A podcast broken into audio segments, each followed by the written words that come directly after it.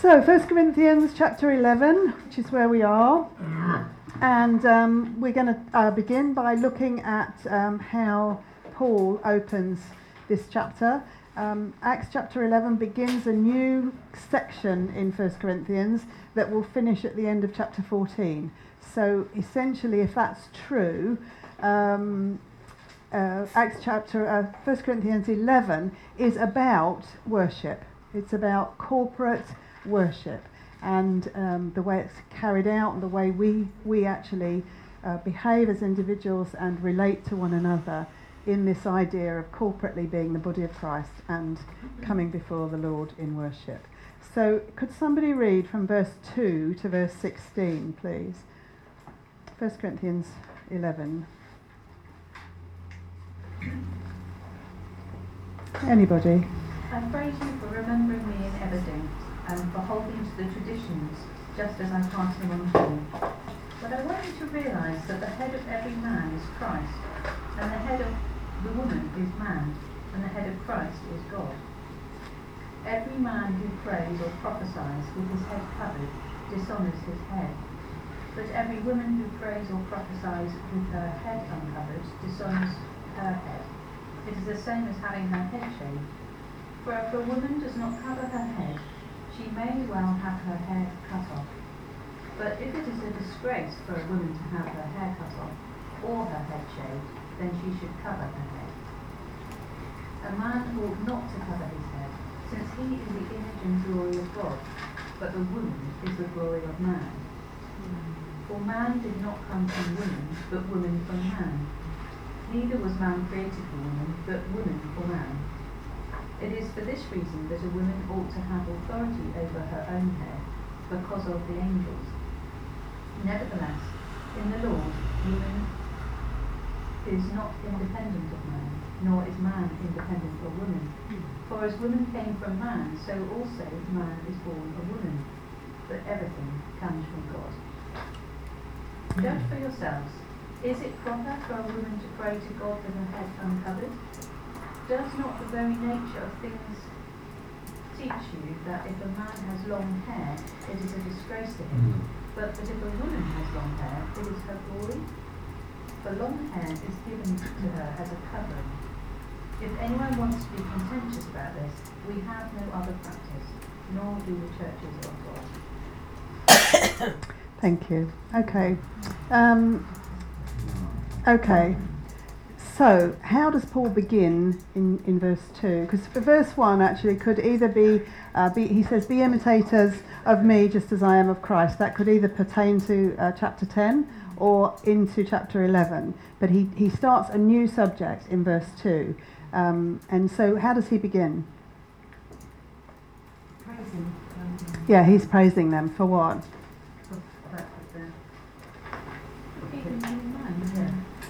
Yeah, and keeping to the traditions that he, they've been that's been passed on to him. If you read verse 17, what does verse 17 say? that wasn't read, but if we read verse 17. No, you weren't supposed to, Catherine. It was yeah. But but in giving this instruction, I do not praise you. So what you what you know from that is for the first half of this chapter, this is not a condemnation, it's not a criticism. This is simply information that they didn't already know. Um, so he's writing to them about corporate worship, about when they come together, what they do, and it's it, it's because they, they don't know. He uses the same phrase, but I want you to understand or know. He uses the same phrase in 1 Corinthians 10, verse 1, in 1 Corinthians 12, verse 1, and in Colossians 2, verse 1. And it's always, I don't want you to be ignorant about this. You don't already know it, so I'm going to tell you it. So, um, so first of all, you know that he's writing something that they didn't know, uh, they hadn't already known, and he hadn't taught them. So what's the what's that para or that section about? What's the whole of those verses about? I would say the position of man and woman. Okay. Instruction uh, on public worship. Yeah. Okay. Mm. Making sure we know. Yeah. Mm. Okay. Right relationship with God during worship. Okay. Well, actually, the whole sub, the whole of the section is about head coverings. He repeats it and repeats it and repeats it and repeats it. He's talking about women and men, and he interchanges almost verse by verse. If man does this if, about his head covering, or if woman does this about his head covering, and then uh, by the time you get to verse 4, uh, 15, he, he defines what head covering is. What, what is the head covering that he's talking about in chap- when, when you get to chapter fi- uh, verse 15?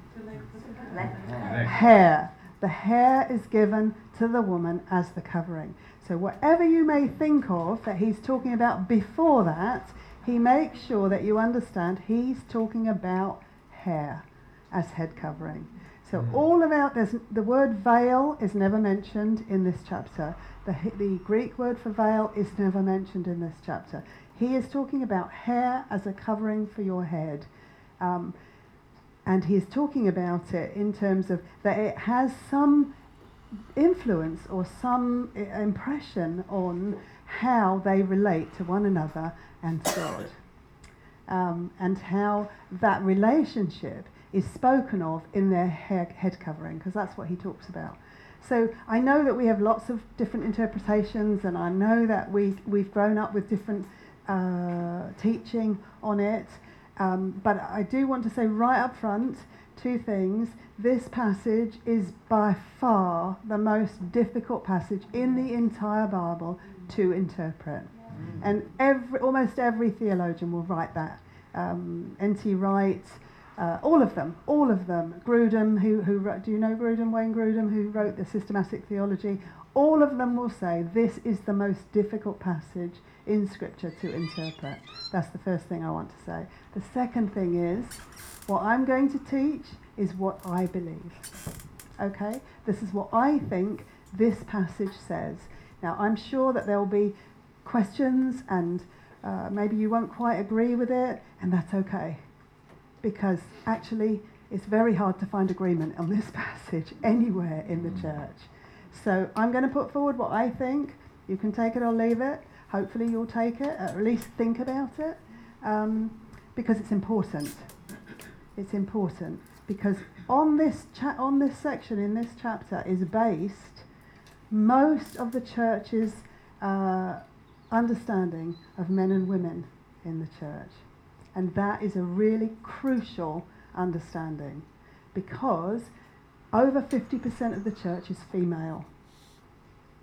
So, whatever you understand by this picture, you have to be sure that if you're going to make it a, an absolute doctrine that you are standing on and not moving from, you have to be absolutely sure that you know what Paul is talking about.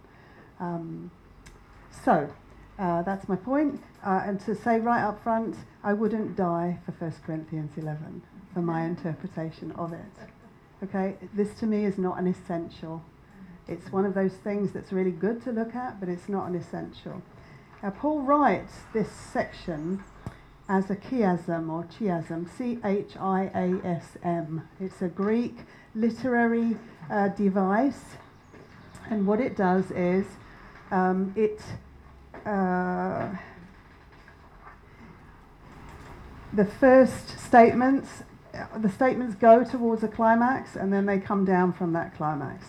And each of the statements that go towards the climb up come down in the same order. I've printed it out. Um, maybe you could share that angela could you?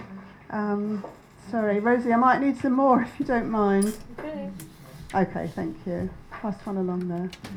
Sorry guys you'll have rosie will bring one down um, oh thank you thank you um, I haven't made this up, by the way. It's um, it's definitely true. Oh, there'll be one coming down, Catherine. Okay, so um, so um, taking it that this is a, a passage about head coverings, and the word covering and hair is mentioned so many times, and what men and women should do. It's definitely about head coverings. Um, what are the instructions to women and men? So, verse 4 is the um, first instruction. What's the instruction in verse 4? Or the statement, sorry, not an instruction. The man should not have his head covered. The man should not have his head covered. Verse 6.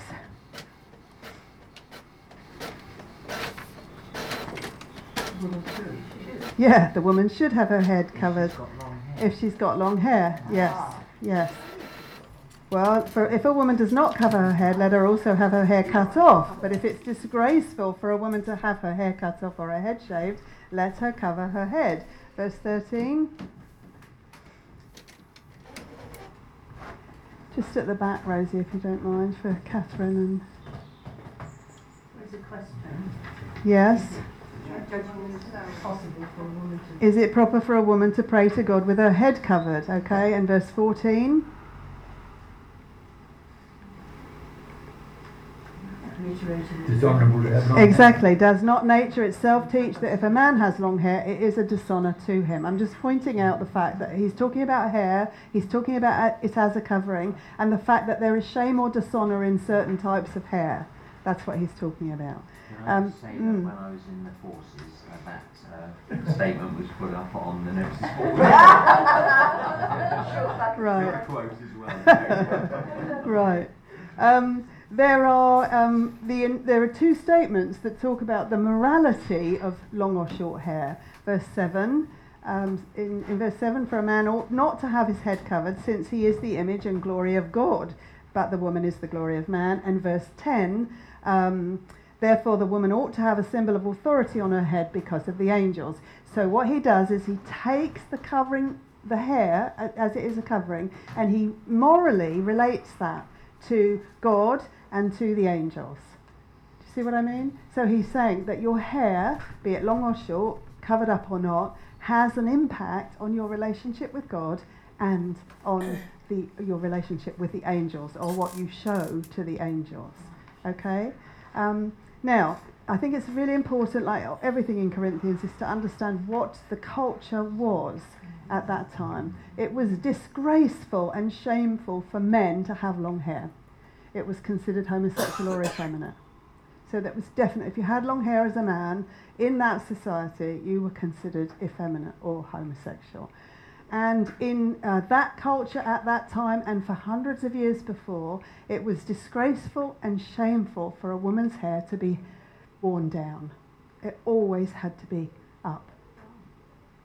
If the more um, high class you were, the more your hair was held up. That's why Paul will write in, uh, to Timothy, and Peter will write, don't go about with this expensive braids and things and jewelry in your hair, because he's trying, he, he's, he's picturing for us the, the hair that's up in this hairdo, and he's saying that the rich are wearing too many jewels in their head, in their, in their cover, you know, in their hair. So Isn't he's, that funny? My grandmother always had very long hair when she was really old, mm, always placidly put yes, Yeah. Yes. thought, why? Why? Yeah. But apparently, culturally, of course, I didn't live then, so I'm taking this from lots of information that I found that it was culturally shameful for women to have their hair down. It's only prostitutes used to wear Yeah, their hair. right. Not, um, not us. Yeah. Loose. It was a Yeah. prostitute. Yeah, well, loose woman, Yeah. So- yes. loose hair, loose woman. So, um, so I think we need to bear that in mind when, when this whole passage is about hair and hair covering. We need to bear that in mind that uh, Paul almost certainly is talking about the the di- difference between wearing your hair down and wearing your hair up and covering your head, as it were. Um, okay. And he goes backwards and forwards through the whole passage, verse 4, verse 5, verse 6, verse 7. I'll just read them to you. Verse 4, man. Verse 5, woman. Verse 6, woman. Verse 7, man. Verse 11, woman, man, man, woman. Verse 12, woman, man, man, woman. Verse 13, woman. Verse 14, man. Verse uh, 15, woman. So it, this is not a passage about women. This is a passage about both about man and woman and the way that they were wearing their hair or not. Now, why do you think that he might have had to write to this church to talk about hair in Corinth? Why would he have had to write to them? Obviously they're doing something wrong. Well, Well, lots of Jews covered their hair. Maybe they were coming to faith, so he was trying Mhm. to correct them. hmm There other faiths um, too that have where hair was a part of their yeah, could be all those things. But think about it. When these people came to Christ, what is the essential message that Paul preaches about you when you're a believer? You're free. You are free in Christ. And throughout this letter, you know, he is writing to a people who understand their freedom but don't understand their responsibility with it. So he's writing to them to try to tell them. I don't think he's, I don't think he's writing and criticizing them necessarily. I think what he's doing is trying to let them know that, like everything else, eating meat bought in the temple, you know, sacrificed to idols, like everything else he's talked about in this letter, what you do with your hair impacts the picture that you give of Christ and the way that you get along together in this in the body of Christ in the church. So. Um, uh, one of the most difficult things I think to understand in this sec- section is the use of the word head.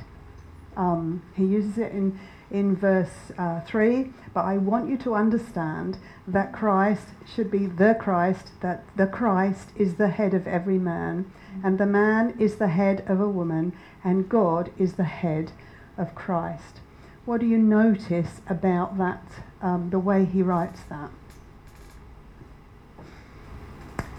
Not actually what he says, but the way he puts those three couplets. That's basically saying whatever happens, God is ahead. Or Uh, yes, could be, but but ha- is yes, that's definitely true. He God is the head of, of all. But the way he writes this, if he were setting up a hierarchical authority structure, how would he have written it? And it would have been very plain to see.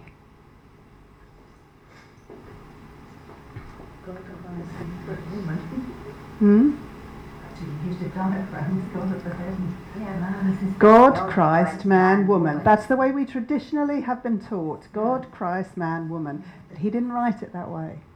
He chose a different way to write it. And I think it's that that we really have to understand is the key to understanding. What does the word head mean?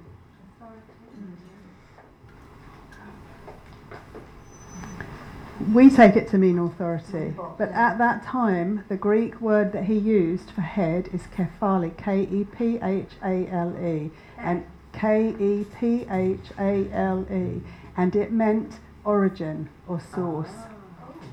And he uses the same word down in, um, Rosie pointed this out to, uh, today, verse 12. For as the woman originates from the man, so also the man has his birth through the woman. So he uses the same word. So now when you read verse 3, but I want you to understand that the Christ is the source of every man, and the man is the source or the origin of a woman, and God is the source of Christ or the origin of Christ. Now, how does that work? How is Christ the source of every man? Well, first of all, answer me this: Is By yes, By Christ. by Christ. John chapter 1 says, In the beginning was the Word, and the Word was with, with God, and the Word was God. All things came into being through him, and without him, nothing that came into being has come into being. So that's one cha- uh, verse.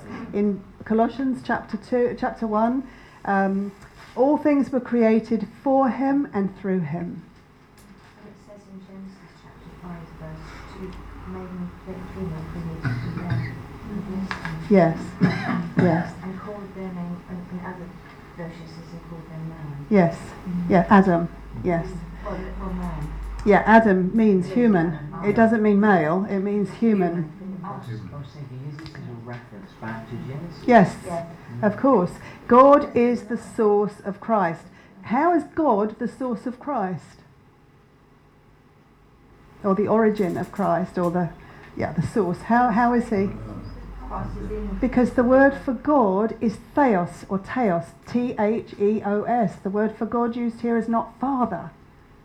So now the, the theos or the theos is the Trinity. How is the Trinity the source of Christ? Because the Son came forth from God and is the uh, manifestation, the visible manifestation of the unseen God.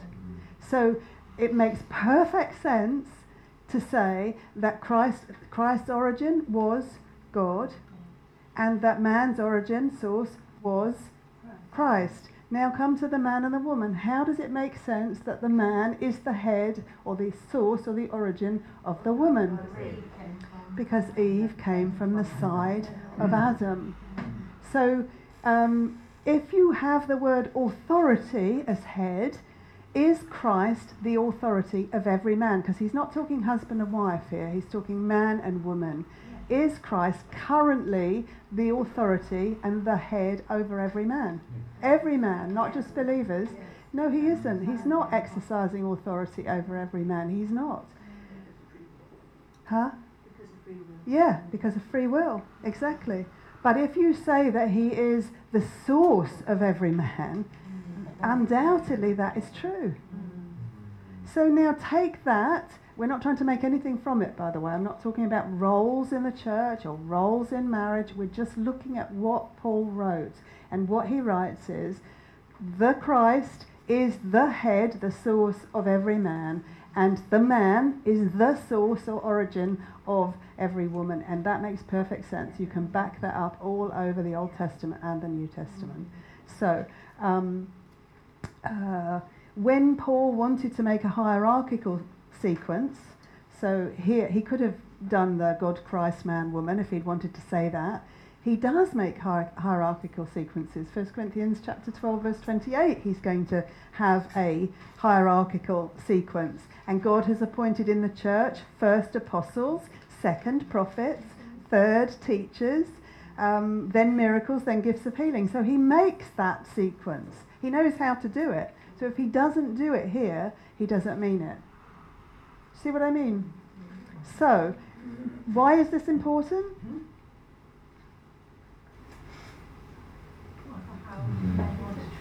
It- yes, it's, it's really important, but not so much for how men want to treat women, because we're all the men in this room, room are so spiritual and so good. So we'll say that. But if we are going to understand that every man is the head of every woman, because that's what it's saying, it means the men in this room can tell me what to do. Uh-huh. You are my authority. Do you think that's correct? We are responsible though, aren't we? For what? Um, as the head, we are responsible for our family. And Well, now you're talking about something different. You're talking about husband wife. He's not talking about that relationship here. Mm. He talks about that in Ephesians and in Colossians, but he doesn't talk about it here. And he could use husband wife, and he doesn't. Mm. So again, he's talking now about something different. And what he wants to show them is our origins are, are the one we represent. So he said, what does he say? Women is uh, God. Uh, man is the glory of God, the image and the glory of God, and woman is the glory of man. So uh, the the person that is glorified, shown to be who he is, the way God does that is by creating the woman. See what I mean? No. Okay. If you said Christ, well, what is Christ? Or who is Christ? In terms of glory, who is he? He is the visible manifestation of the glory of God. Yes, yes. Visible. Who's a woman in terms of glory? The visible manifestation of human or of man, of, of mankind, of the glory of mankind. That's what he's saying. That there's a glory attached to the, the thing that comes from the source. So Christ is the glory of, of God. Man is the glory of Christ, human, and female, women, woman is the glory of man. Do you see what I mean? Yes, it's the visible manifestation. The glory is the visible manis- manifestation of the thing or of God. So, okay, um, okay. culture separating themselves from as the Epistle, uh, that culture did have a hierarchy. Oh, definitely, man and women, definitely, Yeah. yeah, As Judaism. yes, definitely. All of creation has a hierarchical structure. Creation without Christ, without any reference to Christ, is patriarchal. It has become that way since the Garden of Eden. Right? No? Yeah. Okay. So, mankind. Yeah. Um, because uh, in the Garden of Eden, when, uh, when Adam and Eve took from the fruit, uh, God comes to find them and he says, sp- he lays out the consequences. He doesn't curse the woman or the man, he curses the ground and he curses Satan. It's important. And then he comes and he says to uh, the man, You're going to toil for your. Uh, uh, yeah, the sweat of your brow. And then women are going to they're going to have extra pain in childbirth. I'm going to greatly increase your pain in childbirth, and your desire and your desire. Yet your desire will be for your husband, and he will rule over you. That is a pronouncement of what will happen. It's not. That's what I'm doing. It's that this is what's going to happen as a consequence of your disobedience. But the desire actually of the woman is not for the man because of the sin. No, actually, that's something you're putting into it. Right. You're taking that from uh, uh, Cain when God says sin is crouching at your door and its desire is for you, but you must master it. So it's the same word but has various meanings. Now, I'm not saying that isn't partly true in there, Mike. It, it probably is. But I am also saying he, he says that statement, your desire will be for your husband and he will rule over you, in next to the sentence, I'm going to greatly increase your pain in childbirth. So the desire for the for the husband from the woman, knowing that the pain in childbirth is increasing, must have something to do with the relationship he's describing. Not all of it, definitely, but something. So I think uh, what we understand about Genesis, what we understand about this, what we understand about men and women is predominantly given to us by people we've listened to and been taught by, rather than what the actual scripture says. And that's the problem. That's the, The problem. problem is the translation. If you don't look at the origin of the word Mm, and see the exact origin, it's the translation yeah, get it really badly wrong and lead to a lot of things that Yeah. cause a lot of problems. of course. But you see, if you're a translator of scripture, and I mean, I believe that the Bible is handed down to us by God and been preserved by God, and every word in it is what God wants us to know. So I, you know, so I. But, but what I'm saying is, supposing you're a translator of the scripture, and you mm. reach the word kephale for head, and you can you can translate it in any way you want. If they translate kephale as head, thinking that at the time they're writing it, everybody will know its origin and source, they won't have any clue of the understanding that we'll have later on. And it, so it so they're not deliberately misleading. They're just no, but but it could be said. So I, I- you know, I'm just saying how important it oh is definitely. when we're actually studying Mm, and, and doing Bible study and how important it is to do it is to one use the best translation Yeah. you can find and to go back to the to Original have a dictionary language, and to yeah. go back to the original language. yeah, it's really And important if you can do that. have Yeah. someone who actually does that. Well, if you can do it, it's, re- it's really good because Yeah. it opens up doors that you wouldn't And- and otherwise it open. an awful lot of problems. Mm. When it, it says that holy men of God were moved by the Holy Spirit, Mm. correct the word, Mm. but you cannot say that about uh, some of the modern translations. Oh, definitely not. No, definitely not. The modern Words are subtly translations. Yes, They don't have the yes, same meaning. No. That's the problem. The, the language is changing all the time, mm. and so what we're looking at as in our understanding for various mm. words, it didn't mean that then. So it's really important. So I, I think it's really important to take to understand. Okay, what is he talking about in this this chapter? What's he talking about? He's talking about hair, hair, and head coverings. Okay, so I'm, I need to understand this, and it's difficult to understand. But one thing I'm going to say, I'm not making any hard and fast doctrine from a very difficult passage to understand. And so, and I'm going to look at it and try to forget all the other stuff that I've heard and look at it as it is, you know. And I think if we did that about Genesis, Genesis 1, Genesis 2, Genesis 5, if we did that about this, it would clear up a lot of problems. Hmm. Really, I do. So, Don't you think it's dangerous to, to in terms of the glory of man? Yeah. I'm quite uncomfortable about mm, mm, that. Um, I mean, glory is God's glory. Yeah. Um, and we talk about glory of mankind, Yeah. um, I know. Are you referring to the bit that says um, Yeah. that woman is the glory of man? No, he's, No. He, he means about man having glory of his own. he has glory of his Oh, own. right. Mm. But if we understand that the glory comes from God, Yeah. And this is was passed on from God thought it equally passed on?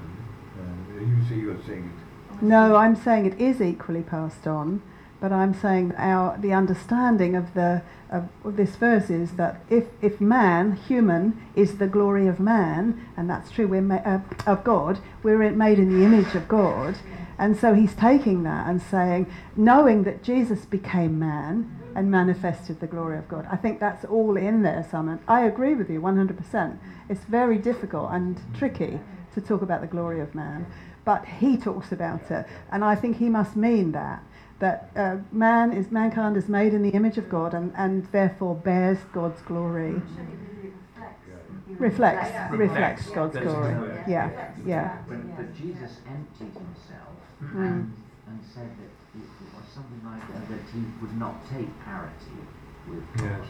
Well, But um, man, uh, Mm. through sin, will not have this man to rule over. He will not have God or- oh, I see what you're saying. Right, over right, right. yeah. Yeah, sin. yeah. I see what you're saying, Mike. Mm. Yeah. Mm. But Christ didn't empty himself of his divinity. That's No. heresy. Yes. He emptied himself, or he he laid aside his privileges Yes. as God. That's Exactly. That's the thing. Because if he didn't die as Mm. God, he couldn't die for me. He had to be God and man. And so, Well, God is in man. Uh, sorry. Um, yeah, God is in Christ. God is in Christ, reconciling the world. Exactly. So that's why it's heresy. And that's what a lot of these false teachers are teaching now that Christ was just a man. Yeah.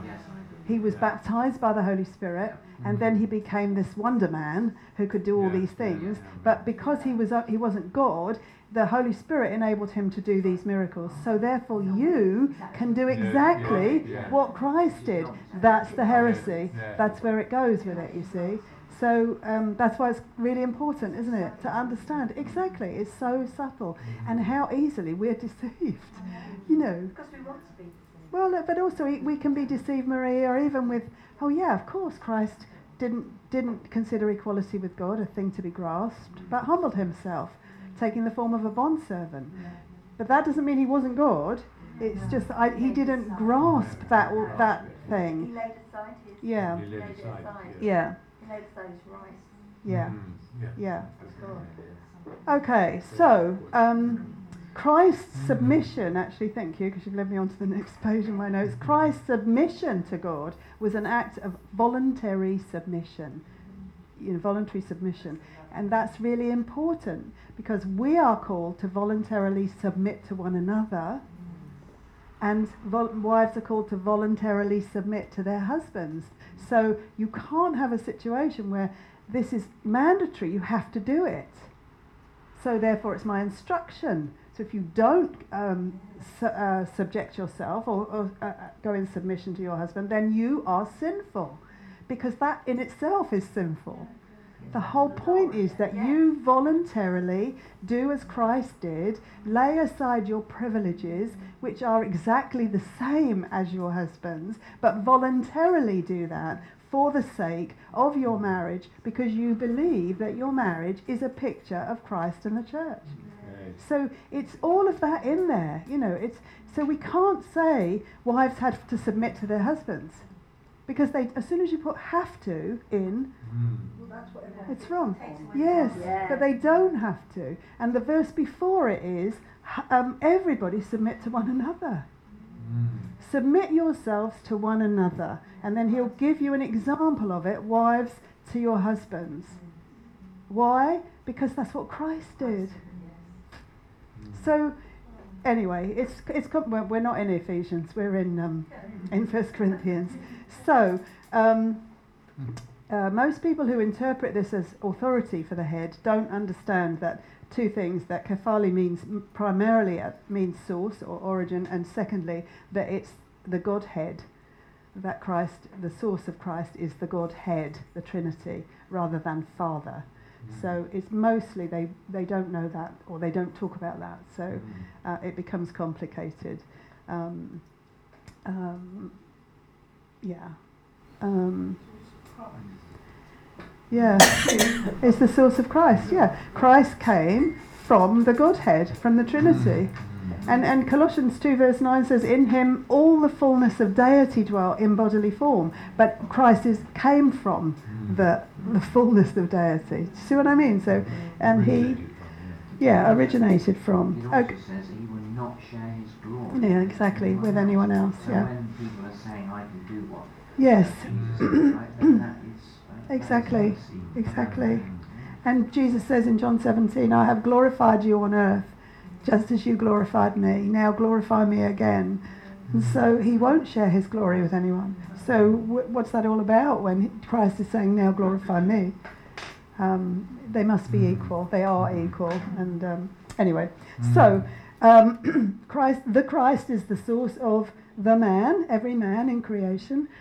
Excuse me. The man is the head or the source of every woman from creation, i.e., from uh, the man's side came the woman, and God is the source of Christ in the incarnation. So it makes perfect sense if you understand it in that way. Um, also, if you understand it, that this is a discussion about head coverings and not about authority. If you take the authority out of it, well, there's no authority in there except for the climax of the chiasm. Is that how you say it? Or chiasm? Or is it C H I A S M? I don't know how you say it. Is it chasm? Chiasm? Anyway, whatever it is, there you've got it in front of you. if you take that and go through it, you can see what I mean. So, um, uh, let's go for the first. What's the first verse in that uh, in that thing? The first verse. So starting from verse 2, the chiastic structure, what is it? I praise you for remembering me in everything and for holding to the traditions just as I pass them on to you. Now I want you to know that the head of every man is Christ, and the head of the woman is man, and the head of Christ is God. Every man who prays or prophesies um, uh, with his head uh, covered dishonors his head. But every woman who prays or prophesies with her head and then on through down, a man ought not to cover his head since he is the image and glory of God. Uh, see, for man did not come from woman, but woman from man. Neither was man created for woman, but woman for man. So these points, it's possible that they, you know, this is something that they're thinking or that the culture is thinking. And now he's going to say it is for this reason that a woman ought to have authority upon her head because of the angels. And here is the only use of the word authority. What do you understand by this verse? Well, actually, don't tell me what you understand about it yet. Just read the next verse. Nevertheless, in the woman, in the Lord, sorry, woman is not independent of man, nor is man independent of woman. For as woman came from man, so also man is born of woman. But everything comes from God. So, what do you think about the authority verse? Is it, it's for this reason that a woman ought to have authority upon her own head because of the angels. A symbol, the, the a symbol of is inserted into the text to make it easy for us to understand. So the text it actually says, it is for this reason that a woman ought to have authority upon her own head because of the angels.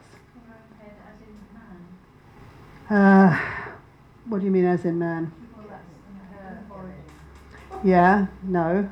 It, you could take, yeah, I I see where you're coming from, but no.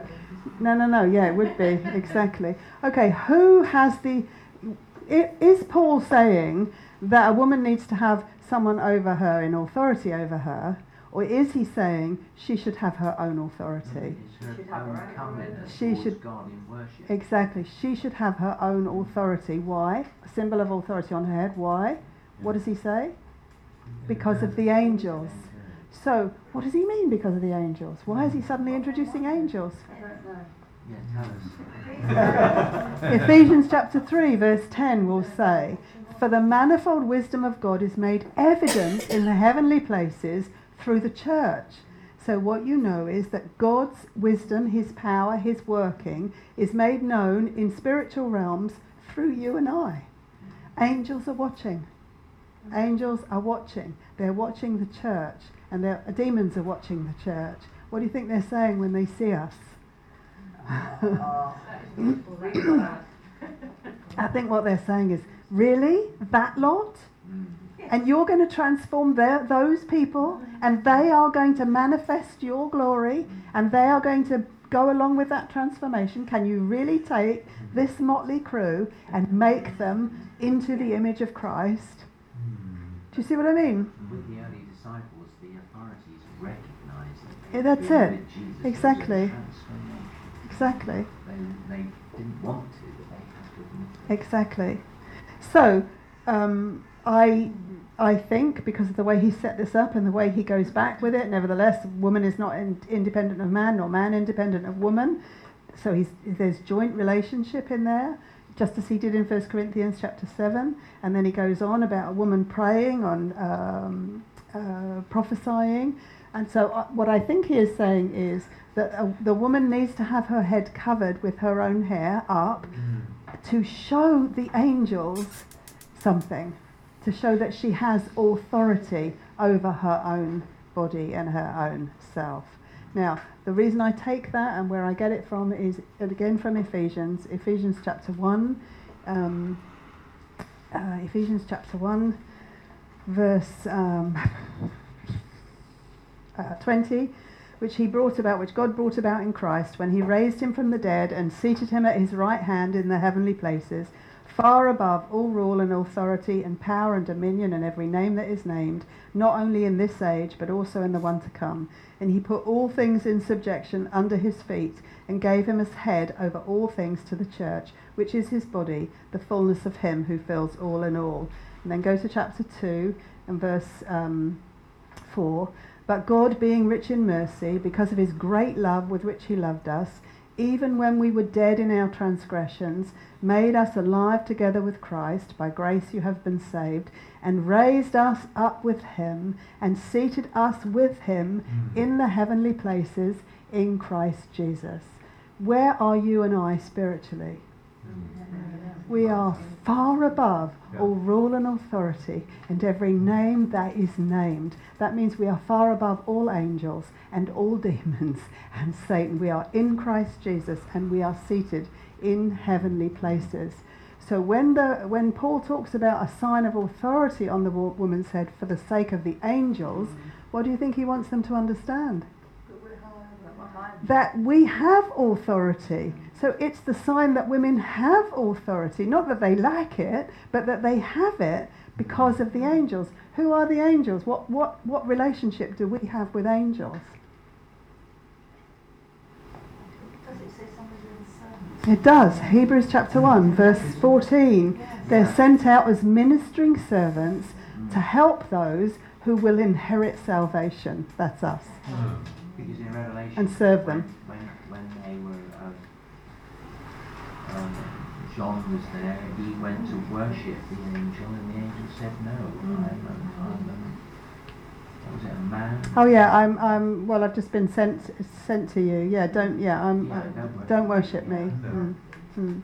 Uh, Hebrews chapter 1 verse 14 uh, this is angels are they not all ministering spirits sent out to render service for the sake of those who will inherit salvation so what the uh, what I think that Paul is saying and I can't I'm not going to say I know that he's saying this I believe it but um, I think that he is saying because we are watched as a body we are watched by angels and demons and all spiritual forces God has given us authority, put a symbol of authority, and that is shown by the hair, by you pulling your hair up, because that was the most noble form of hairstyle. You see what I mean? So, in their culture at that time, if you had your hair up, it meant you were respectable and maybe a, a, a member of the nobility or the, or the wealthy classes. You were definitely uh, in the better group of people, shall we say, in, in the culture's eyes, than the worst. Now, why would he have to tell them this? We've already said it. He's got to tell them this because they're free in Christ. They can do what they want. So, what's he trying to tell them? What's he trying to tell the women and the men? Because he's talking equally to men. You can't have long hair. Mm-hmm. So, what's he trying to tell them?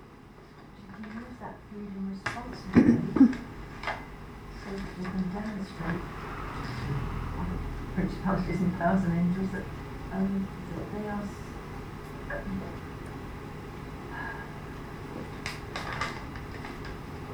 they are You're, yes yes. They are voluntarily doing something they don't have to do because they are totally free in Christ for the sake of the reputation of Jesus and for the sake of your conscience. Remember all the people who are coming into the church? Some are slaves, some are nobility, they all come from different backgrounds, they're all trying to get on. Remember, we talked about the food they were eating that had been sacrificed to idols, and he's telling them everything's okay for you, you can do everything and anything, but not all things are lawful, but not all things are profitable. So he's, he's told them, don't eat meat. If someone says to you that meat sacrificed to an idol, don't eat it in, for their sake. And now he's saying, if you live in a culture where long hair denotes loose women, don't have long hair. Put your hair up. See what I mean? And if you live in a culture where, where long hair on men means homosexual or effeminate, for goodness sake, cut your hair. Do you see? So now take the truth of that and move it into 2018. Is it shameful for women to have their hair down? Hmm. No, not. It's not shameful. He's looking at my heart. Yeah, no, but even then it's not shameful. Nobody looks at you and thinks, why she got her hair down, that's really shameful. She must be a loose woman. Mm-hmm. Nobody thinks that in our society.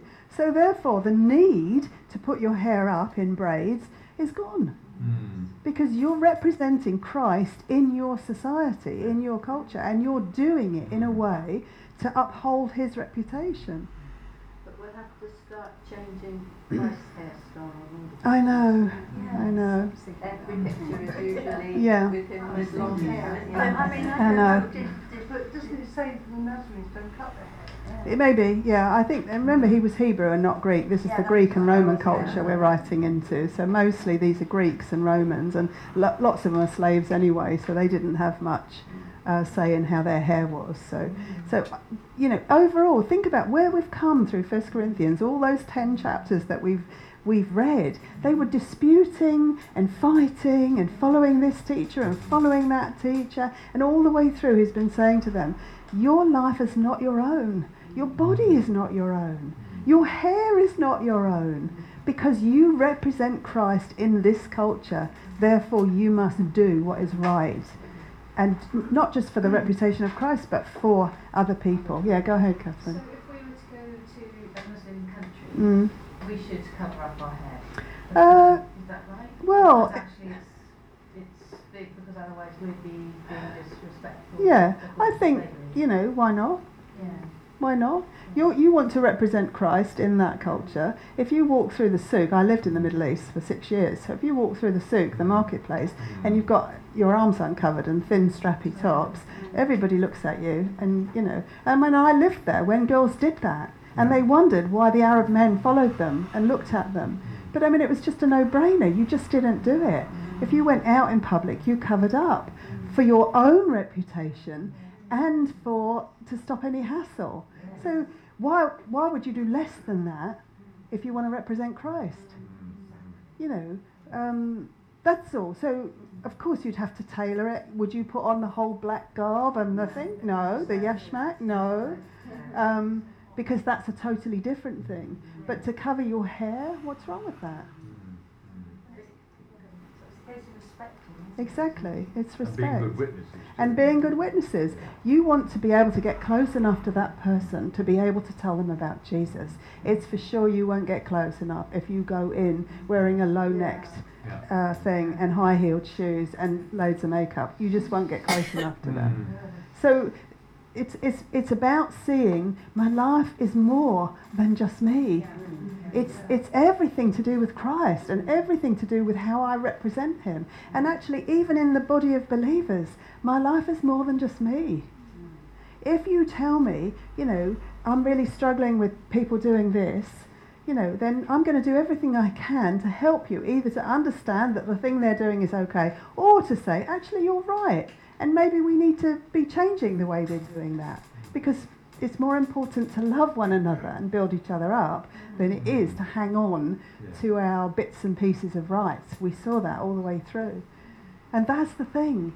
So mm. this this chapter, this section of this chapter that talks about head coverings has been used to to keep women in a subservient place, you cannot find that instruction anywhere in Scripture. And, and there is, it's a, a chapter about head covering. Hair has been used to say women can't do certain things and they're all under the authority of men. Mm. Yeah. I was brought up in as a Yeah. Paul was given a reputation As a misogynist. Yeah. Go figure. Um, but you know what you what I think we have to understand is that the misunderstanding on these chapters, on these things that um, we get, is basically the work of the enemy, and he feeds into the patriarchal mindset that has come through from the Garden of Eden, caused by man and woman. You know, they they are the cause. We are the cause of the situation we have. So what we are now in Christ to do is to say, yes, that's what we brought on ourselves because of our sin. Now we are free and we will be anything, we'll be all things to all people in the hope that we might win some. You know, that's, that's what we do. Um, yeah, so that's what I think about this. Um, it doesn't matter if you agree or not, but that's what I think. But willingly, not by dictate. Definitely, willingly, definitely. Um, one thing to notice in here, um, verse 4, which will- be important when we go on. Um, verse 4 every man who has some, uh, sorry, verse 5 every woman who has her head uncovered while praying or prophesying disgraces her head. Whatever you decide to think about head coverings, whatever you may think about the authority structure or not, women were praying and prophesying in the church, in corporate gatherings. They were doing it. So when you come to 1 Corinthians 14 and you read the verse, women should be silent in the churches, you know, oh my goodness, I need to look at that carefully because that I can't take that literally across the board. See what I mean? So it sets up all sorts of things and it has impact on all sorts of things that we really understand this uh, this chapter as best we can, Yeah. as best we can. Okay, what is the other um, uh, tradition that Paul is going to say he doesn't praise them about, or he teaching that he doesn't praise them about? But in giving this instruction, I do not praise you because you come together not for the better but for the worse. The Lord's Supper, yeah. Uh, verse 17 of 1 Corinthians 11. Party, aren't they? Yeah, so can we read, let's read the verses. So maybe two people share the verses and read all the way to the end of the chapter, please. In the following directives, I have no praise for you, for your meetings do more harm than good. Mm. In the first place, I hear that when you come together as a church, there are divisions among you, and to some extent I believe it. No doubt there have to be differences among you to show which of you has God's approval. When you come together, it is not the Lord's Supper you eat, for as you eat, each of you goes ahead without waiting for anybody else. One remains hungry, another gets drunk. Don't you have homes to eat and drink in? Or do you despise the church of God and humiliate those who have nothing? What shall I say to you? Shall I praise you for this? Certainly not. For I have received from the Lord that which I also delivered to you, that the Lord Jesus, in the night in which he was betrayed, took bread, and when he had given thanks, he broke it and said, This is my body, which is for you. Do this in remembrance of me. In the same way he took the cup also after supper, saying, This cup is the new covenant in my blood. Do this as often as you drink it, in remembrance of me.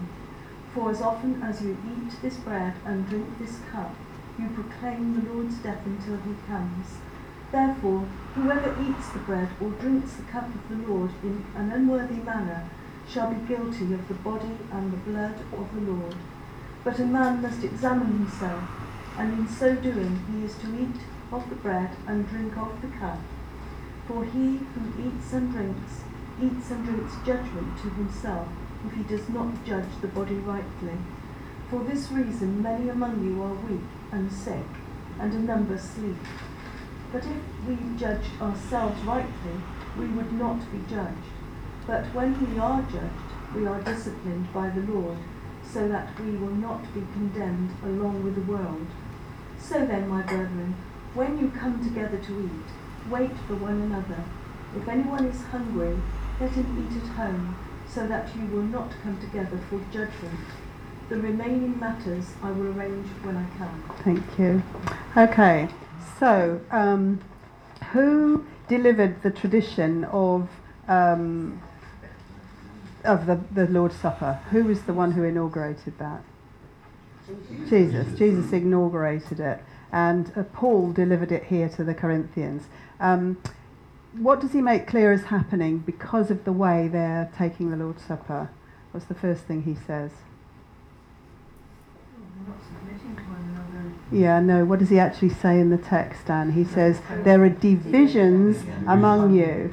And actually, he says, sort of, actually, there should be divisions among you because, in part, I, I think it's all, you know, but God uses that to show who's right and who's wrong because the Lord's Supper has to be acknowledged in the way it has to be acknowledged. This is not an area where you can have kind of your opinion and my opinion. Mm. This is an area that is absolutely fundamental to the Christian faith.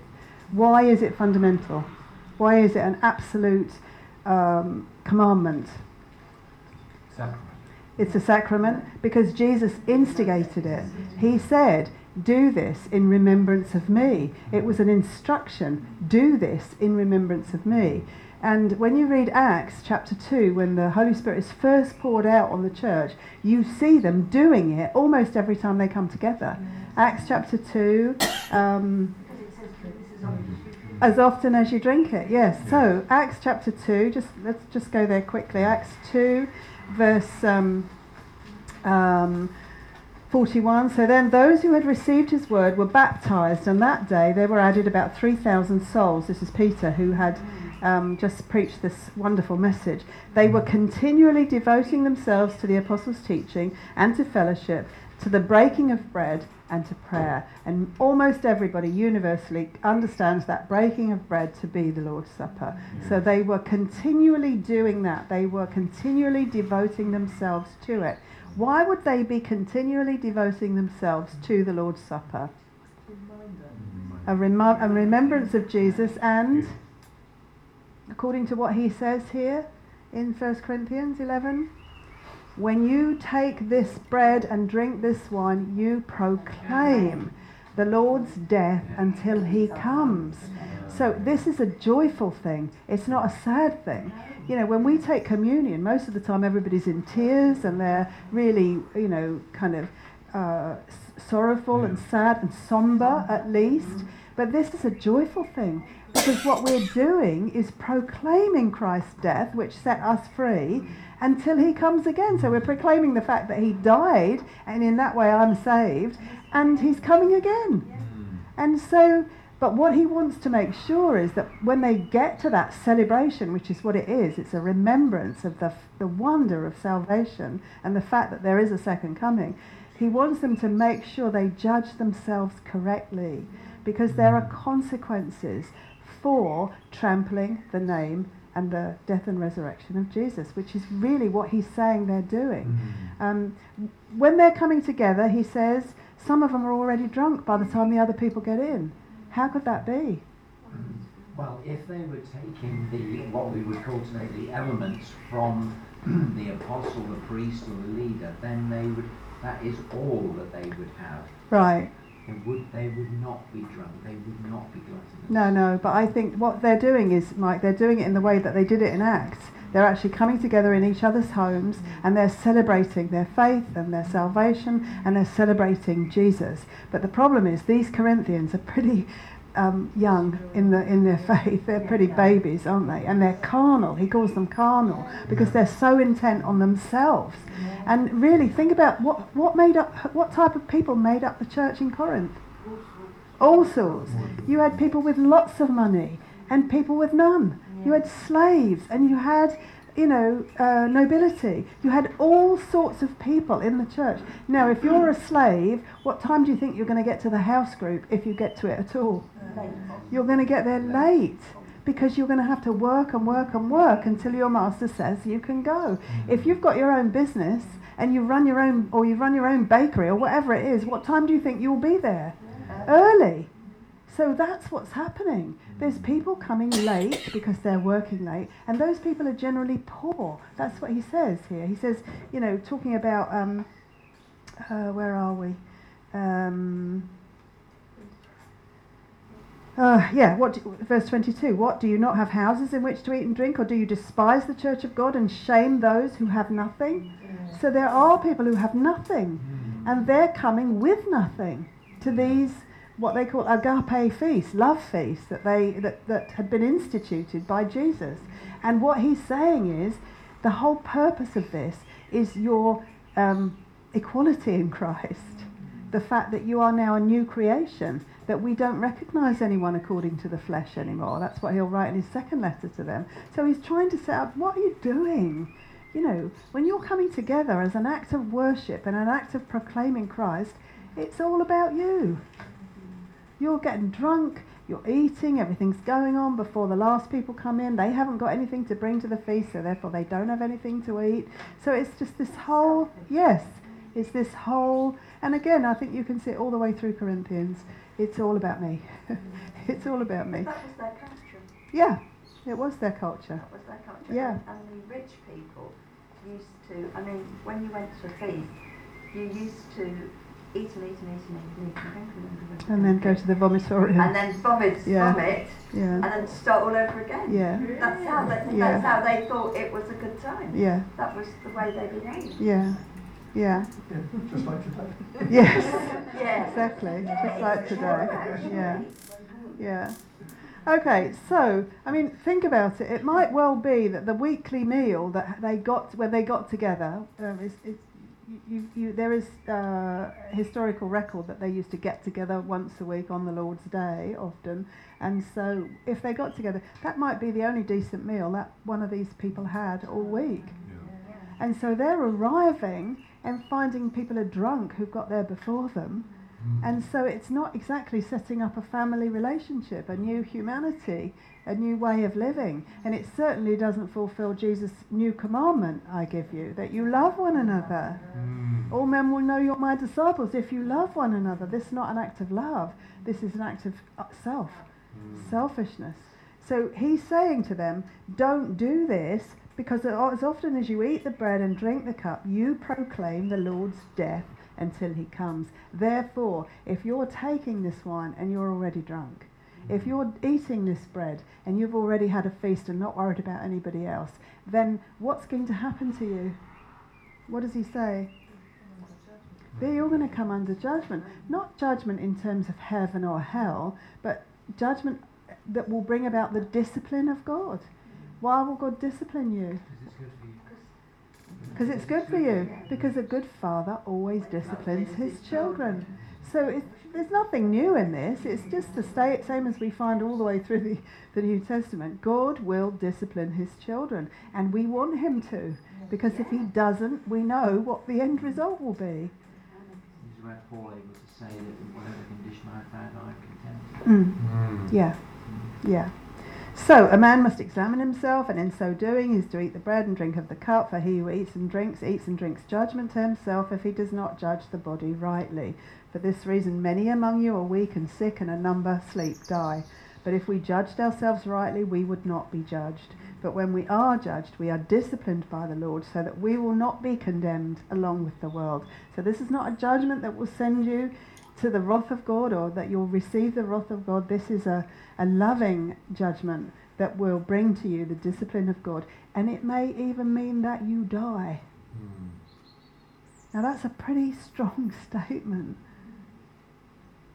It, it, it says that the person is judging themselves. Yeah, if then, yeah, if they're The guilt, continuing, you know, yeah. What's what, that's right. Mm, Because the truth will set you free. mm, And the truth always comes to uh, admonish us, doesn't it? If- Yes. If we're stepping Yes. out Yeah. line. yes, I yeah. think that the hair covering as well is a uh, is a, almost is a picture of the um, modesty of the woman in worship Mm, and the understanding of the uh, of the position of the man. No, I No, totally and utterly No, disagree, not Mike. dominant, but not Mm. in the position of the man in his reverence in worship to God. Oh, okay, then that's, That's what I different. mean. Yeah, yeah, yeah. I think what Paul is saying is everything matters. Everything matters. Mm-hmm. And when you come before God, you are in the presence not only of God, you are in the presence of other people in corporate worship, mm-hmm. and you are being watched by the spiritual mm-hmm. realm. And therefore, it matters. It matters what's in your heart, it matters what you say, it matters what you wear, it matters what you look like. It matters. But this is culturally relevant. So, this hair up is not relevant for us. It's, it's not relevant. So, even to talk about coverings of your head is just not relevant Yeah. because all he's interested in is how do you portray Christ? How do you uphold Christ's reputation? And, and what, when you come before God, in whatever way you come, does God know you're coming in a way to honour him? You know. Um, so the, uh, the, ri- the, for this reason, many of you are weak and sick, and a number asleep or have died. That's uh, you can cross-reference that with James. Uh, James will write his letter, his little letter, at the back of the Bible, and, and he'll say the same thing. That um, you know that people will that the discipline of God will sometimes bring about sickness and death. Um, you know, again, I'm not saying that every sickness is brought about because of disobedience. Um, Jesus himself, when he was asked why this man was born blind, was it his sin or his parents' sin? He says, neither. So that so the glory of God might be revealed. So he sets up the fact that not all sickness is caused by sin. So again, you know, any doctrine that talks about that, you know, you just have to throw that out with the not even in the recycling. That has to go out in the in the um, When we come together, we come in reverence for each other, Yes. Yeah. for each other's faith. mm. Um, but these people weren't. No, they weren't. They were thinking about themselves. They were baby Christians, and that's what babies do. And and he's calling them carnal Christians. He talks about I should have been able. You should be much further on than you are now, but you're still bickering about this baby stuff. And and really, a lot of the church here, not here, but in the, in the West, bickers about the baby stuff. And uh, you can sense if Paul were to walk in, he said, "For goodness' sake, get over yourselves and start understanding what you're here for. You're here to tell people in word, in deed, in in how whatever you are here to." To preach the gospel. That's what you're here for. Mm? Yeah, exactly. But we're left here to be witnesses to Christ and to the gospel of the grace of God. And everything we do is supposed to be um, uh, an outworking of that, of our mission and our ministry. Um, unworthy, you know, don't partake of the Lord's Supper in an unworthy manner. There are serious consequences for it, just as there are serious consequences for a believer in uh, any way, shape, or form dishonouring the name of Christ. So, you know, it's a strong admonition, isn't it? It's a strong thing that he's saying. But actually, I mean, I don't know about you, maybe you haven't done this, but because I stand and speak, I have said to God, if I'm going to say something wrong repeatedly, if I'm going to be deceived and go the wrong way, I want you to finish me off. I'm, I mean that seriously. I don't want to continue and continue and continue and and dis well what's the word trample the name of Christ. Yeah. I don't want to do that. I want to uphold the truth. And if I no longer am able to because I've been so deceived, I want God to take me. I don't want to stay here. But none of this can be done in our strength. No, it's No. all the Lord. But you have to have a teachable heart, Yeah. Mike. Yes. You have to be willing to say, do you know what, this is what I understand, but I might be wrong. Mm. So please show me the truth. And also And- the, the attitude's got to be. right. Yeah. I think it reminds me of um, once um, in the, well, I went to an Alpha group which had encouraged somebody to, to have in the Beaufort Hunt. Mm. And we arrived there and there was, they were quaffing champagne. All right. And, you know, and there was uh, you know, a proper dinner and all that sort of thing. Yeah. They completely got the wrong message Yes. about Yes. the ambience and uh, you Yes. know, It, Yeah. it just didn't work. No. Yeah, but that's rather a flippant example. Yeah, no, but you're right. But you're right. Yeah, That's yeah. exactly it. You know, we have, in an effort to be relevant and to meet, you know, and to not make people feel uncomfortable, Sure, sure. what happens is we go the Exactly. other Yeah, way. You're right, yeah. You know, exactly. and and it's a good it's a good motive, Yeah, but it ends up going wrong. It ends up going wrong. Yeah. So, um, but also I have to say, you know, when, when churches first started having coffee and croissants at the entrance, I used to think, oh my goodness, that's not the church. You can't do that. You can't do that. But I have changed my opinion about that, really, because I can totally get why churches do that. Mm. And as long as the message that is preached is truth from the word, mm. and as long as the people who are that church, I'm not talking about the people who come, I'm talking about the people who mm. make up the body of Christ in that place, as long as they are all about worshipping God, proclaiming Christ, I don't think it matters that they offer coffee and a croissant when you get in the door. Where is this church? It's in London. it's in London, and actually, yeah, it's in. It's actually a plant of HTB, which my son and daughter, my son-in-law and daughter have just joined. Well, not joined, but they go. They like going because they can be anonymous there for a while. They've just had a difficult time in their church that they. Yeah. So, but anyway, I'm only saying that to say, you know, there are some things we don't want to fight over or disagree over because who knows? In two years' time, you might completely change your mind, and then you look a bit of a fool, don't you? That you're falling out with someone over it.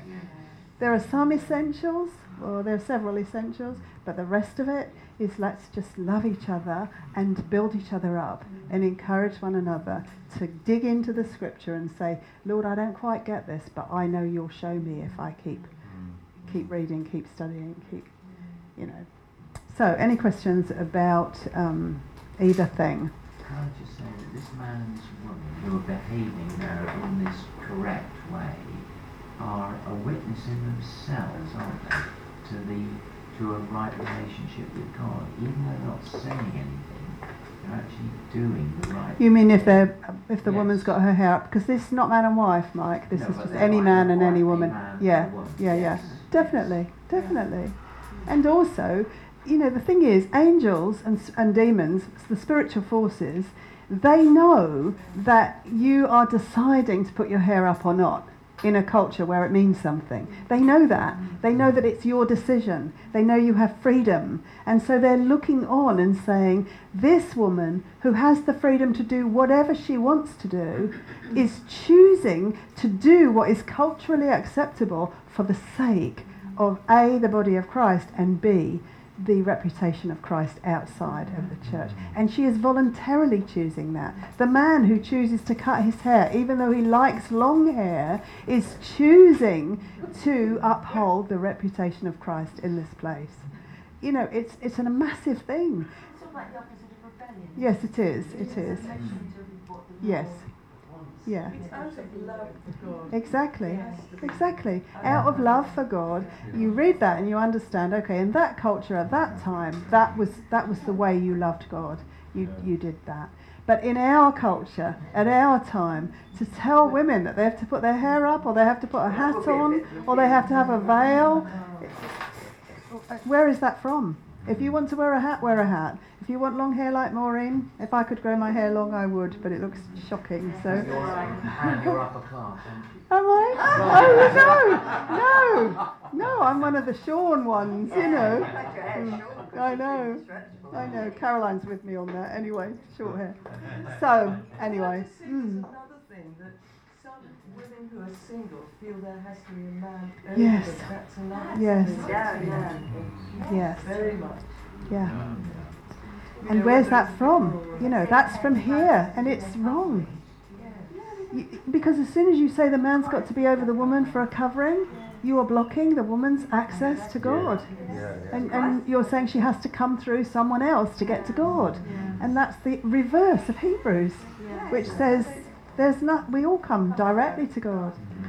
So and, and that actually the reason that's so bad is that that denies what Christ did in his death. come into the fullness of God. Exactly. Exactly. It's been so twisted and. Yeah. This whole passage is And also Yeah. Satan's had a field day, hasn't he really? Yeah. He's had a field day. And also say that if you take it there for time, you know, the cultural time, Mm. then you know you're not believing every Yeah. word of God Yeah. is true of her, all of Mm, that, you know. mm. So you must Mm. have your head covered because it's, it's saying the word. Yeah. Um, and then of course you get the dogm- dogmatism. Yeah. Yeah. Well, all you men should be greeting each other with a holy kiss every Yeah. time you meet. I don't see much of that going on in Christian You, circles. you go to the church, the Pentecostal churches in Ukraine. Oh, right, they do. kiss Yeah. is very-